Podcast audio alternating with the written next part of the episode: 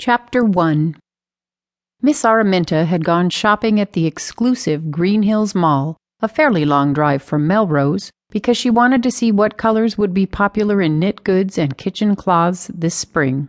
The latest fashions could always be found in Green Hills. Now she knew that pastel yellows and greens would be the height of fashion for her lap robes, afghans, and kitchen towels. Miss Araminta did all her knitting and crocheting for the poor and elderly, and they deserved the best and latest of fashion just like anybody else. Araminta was just leaving the upscale dress shop for the main mall area when someone cannoned into her in the crowd. This young woman helped Araminta right herself after the collision and started to apologize profusely. It's my fault, I just didn't look where I was going. Looking up, Araminta spotted what she thought was a familiar young face, but this girl wore makeup.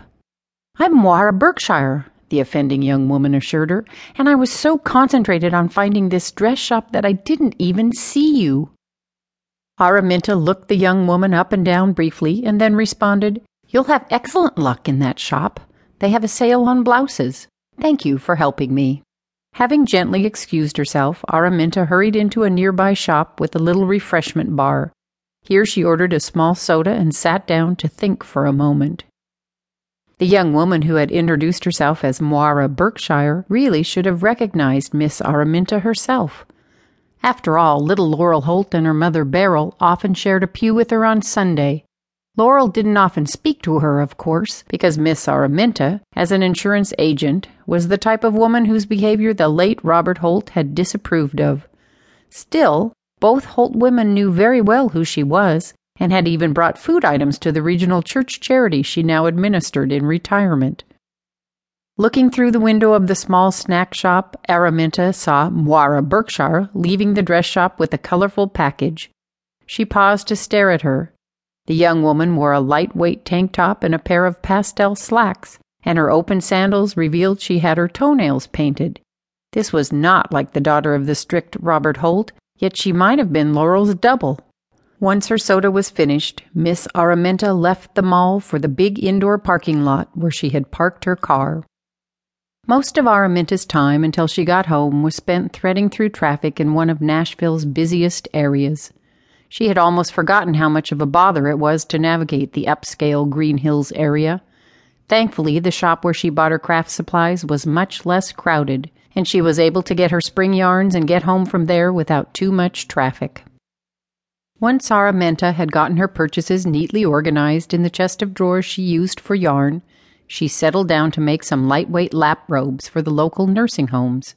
While she crocheted, she found her mind drifting back to the Holt family.